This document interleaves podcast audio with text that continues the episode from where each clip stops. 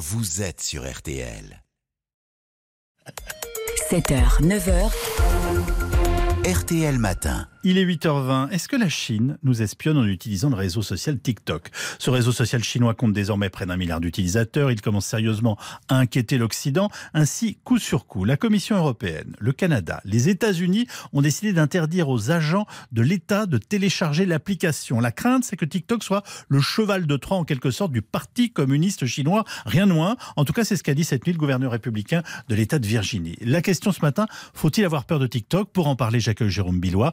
Jérôme Billois. Bonjour. Vous êtes expert en cybersécurité au cabinet Wavestone et auteur du livre Cyberattaque, les dessous d'une menace mondiale, publié aux éditions Hachette. Un, Hachette. Un, petit rappel peut-être pour nos auditeurs, euh, Jérôme euh, Billois. C'est quoi exactement TikTok? Ça marche comment et combien d'utilisateurs en France? On le sait?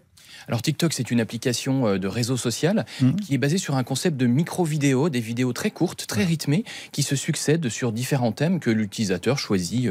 Alors c'est une application qui est plutôt à destination euh, des adolescents, Oui. des jeunes adultes, des enfants, et euh, qui, je crois, a autour d'une dizaine de millions d'utilisateurs en France aujourd'hui. Pour- Pourquoi autant de méfiance vis-à-vis de ce réseau social extrêmement populaire justement chez, chez, chez nos ados? Alors la raison principale de la méfiance, elle vient de la société qui gère et qui a créé TikTok, qui Oui. s'appelle ByteDance, qui est une société chinoise. Et on le sait par les différentes lois euh, présentes en Chine, eh bien les sociétés chinoises doivent répondre aux appels du gouvernement. Que craint-on Euh, Quelles sont les données personnelles qui pourraient par exemple nous être volées? Dans quel but et par qui Euh, Alors il faut comprendre qu'il y a deux dimensions dans le problème. Il y a une dimension qui est ce qu'on fait avec l'application. Oui. C'est-à-dire que quand on utilise TikTok, on va euh, poster des vidéos de soi, euh, l'application va regarder où on est, elle va nous géolocaliser, elle va avoir accès par exemple à nos contacts, puis elle va nous proposer de l'information. Donc toutes ces sphères-là, il peut y avoir des fuites de données, il peut y avoir finalement une observation de qui on est, de où on est, de ce qu'on fait, de ce qu'on aime. Vous allez me dire comme sur les autres réseaux sociaux, Bah oui. et vous avez complètement Voilà. raison. Mais la deuxième dimension, c'est finalement que cette application, elle pourrait devenir un cheval de Troie si à un moment elle est utilisée à mauvais escient, une mise à jour qui par exemple pourrait permettre à l'application d'aller plus loin sur notre téléphone et d'accéder par exemple aux emails, par exemple au- à l'agenda, par exemple à des données sensibles, confidentielles qui pourraient être sur le téléphone. Je vous pose la question très concrètement. Est-ce que c'est un outil d'espionnage contrôlé par Pékin, comme semblent penser les Américains? À date, Quelle est votre analyse au moment où nous parlons? à Aujourd'hui, Oui. à l'heure où on se parle, il n'y a pas d'éléments probants qui montrent un, un espionnage ciblé réalisé par cette application-là. C'est plutôt le potentiel de risque que ça peut représenter, euh, à la fois sur un vol de, sur un accès massif à des données personnelles et à, et à de l'influence sur ce qu'on voit dans TikTok, et la potentialité d'utilisation à un moment malveillante de TikTok pour accéder à des données sensibles. C'est pour ça que c'est les agences gouvernementales hein, où les interdictions s'appliquent. Évidemment, euh, sur des téléphones euh, du grand public, des enfants, le, risque est plus faible. Ça veut dire qu'un un collaborateur du ministre de la Défense aujourd'hui en France, euh, on lui recommande de ne pas utiliser TikTok. Oui, pour, un, pour euh, finalement la, la potentialité d'un risque qui peut arriver, mais comme on lui recommande aussi de ne pas utiliser certaines autres applications qui peuvent représenter des risques. Parce que ce qu'il faut voir, c'est que sur nos téléphones, on mélange de plus en plus des usages. euh, professionnels avec des données sensibles, comme par exemple on est euh, au ministère des Armées ou, dans d'autres... on a des données sensibles sur notre téléphone. Oui. Et en même temps, un usage personnel.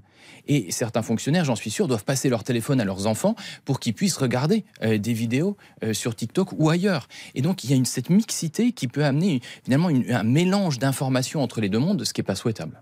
Bon, il y a un peu de paranoïa quand même dans tout cela, voire d'utilisation politique.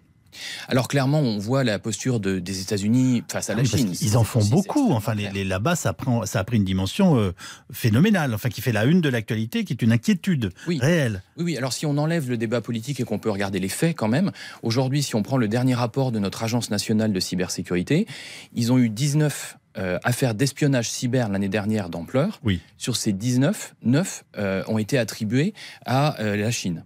Mhm. Euh, en tout cas au mode opératoire utilisé par la Chine. Oui. Donc on voit que c'est quasiment 50%. Euh, Donc clairement, il y a quand même une réalité dans les intentions d'espionnage. Individu ou pays, quand on lance une attaque, est-ce qu'on laisse des traces? Quoi qu'il arrive. Alors, on en laisse toujours, mais elles sont extrêmement difficiles à analyser et elles sont, elles peuvent être masquées parce qu'il suffit pour lancer une attaque, par exemple, de rebondir, mettons, par un pays africain, puis après par Israël, puis après par un pays européen, pour démêler la pelote de laine, pour remonter jusqu'à l'origine euh, initiale euh, de l'attaque, ça demande énormément d'efforts et la, certitude d'y arriver n'est pas toujours là. Est-ce qu'il y a des solutions pour s'en protéger, euh, nos téléphones et puis ceux de nos enfants, à part l'interdire tout simplement, hein, évidemment?